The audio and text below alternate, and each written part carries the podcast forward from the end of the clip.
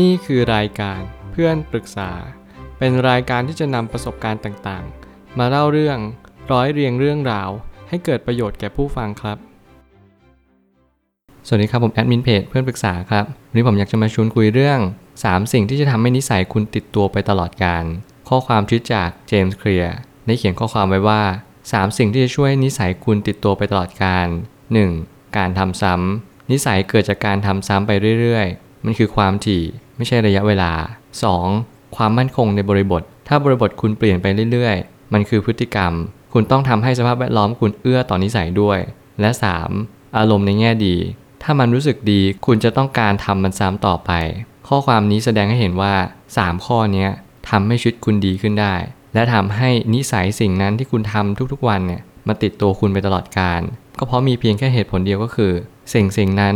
ย่อมติดตัวคุณไปเพราะว่าสิ่งนั้นมันเป็นตัวคุณนั่นเองเมื่อไหร่ก็ตามที่เราใช้ชีวิตแบบกิจวัตรประจำวันเราจะย่อมรู้ชัดสิ่งหนึ่งก็คือการที่เราทำทุกวันแล้วก็การที่เรามั่นคงทำสิ่งนั้นการที่มีอารมณ์ในแง่ดีและเราอยากทำมันนั่นคือสิ่งสำคัญที่จะทำให้เรามีนิสัยที่ยั่งยืนต่อไป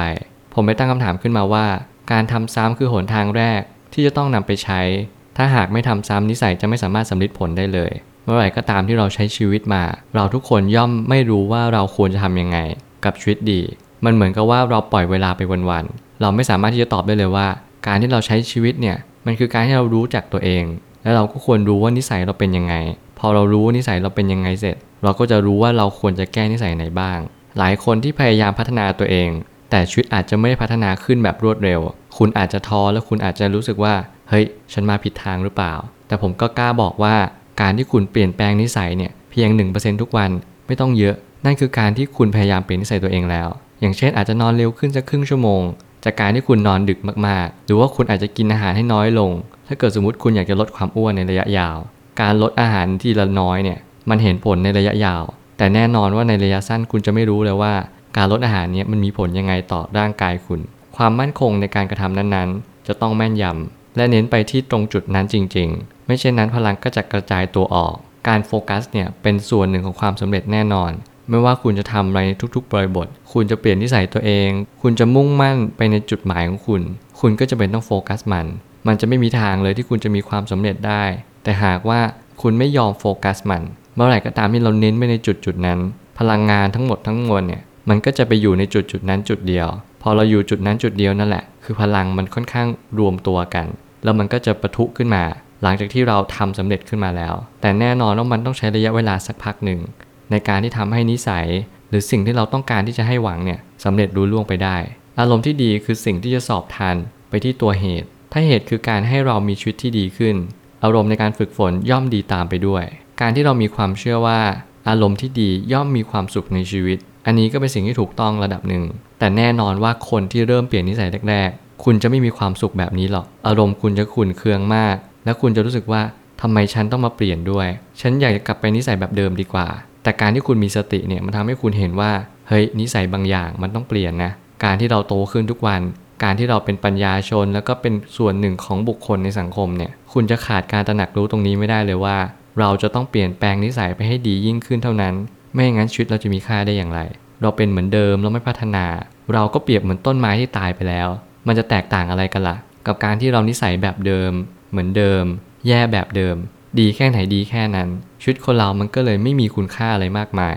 วันหนึ่งคุณก็อาจจะเป็นซึมเศร้าแล้วคุณก็อาจจะหลงทางและไม่สามารถเจอความหมายชีวิตได้อย่างแท้จริงได้มันก็เลยกลายเป็นคุณกำลังใช้ชีวิตแบบวนลูปเหมือนกับเราต้องการมีความสุขในชีวิตแต่เราไม่เคยพัฒนาตัวเองเลยเราไม่เคยมุ่งหมายหรือหมุดหมายในการที่เราจะไปยังความสุขจริงๆเพราะสิ่งนี้แหละเป็นสิ่งที่สำคัญอย่างยิ่งในการที่ทำให้คุณรู้จักตัวเองว่าเรารู้ว่าเราไม่ดีเราควรจะปรับปรุงนิสัยค่อยๆทำและความรู้สึกที่ดีอารมณ์ที่ดีเนี่ยมันจะตามมาแต่มันไม่ใช่ตอนแรกๆนิสัยไม่ใช่จะเปลี่ยนแปลงกันง่ายๆเราจะต้องมีแรงจูงใจที่ชัดเจนเช่นเป้าหมายและความหมายในชีวิตผมอยากจะเน้นย้ำว่าเป้าหมายเป็นสิ่งที่สำคัญมันคือสิ่งที่คุณต้องไปถึงมันความหมายคือระหว่างเดินทางไปยังเป้าหมายเนี่ยมันจะต้องเจออุปสรรคและการเจออุปสรรคเนี่ยมันทำให้คุณไม่สามารถที่จะไปถึงเป้าหมายได้อย่างแท้จริงความหมายชีวิตมันจะมาย้ำเตือนคุณว่าคุณจะไปถึงเป้าหมายได้คุณต้องมีความสุขในระหว่างทางเดินด้วยไม่ใช่ว่าคุณจะไปเป้าหมายแล้วคุณก็จะไปอยู่เป้าหมายอย่างเดียวมันไม่ใช่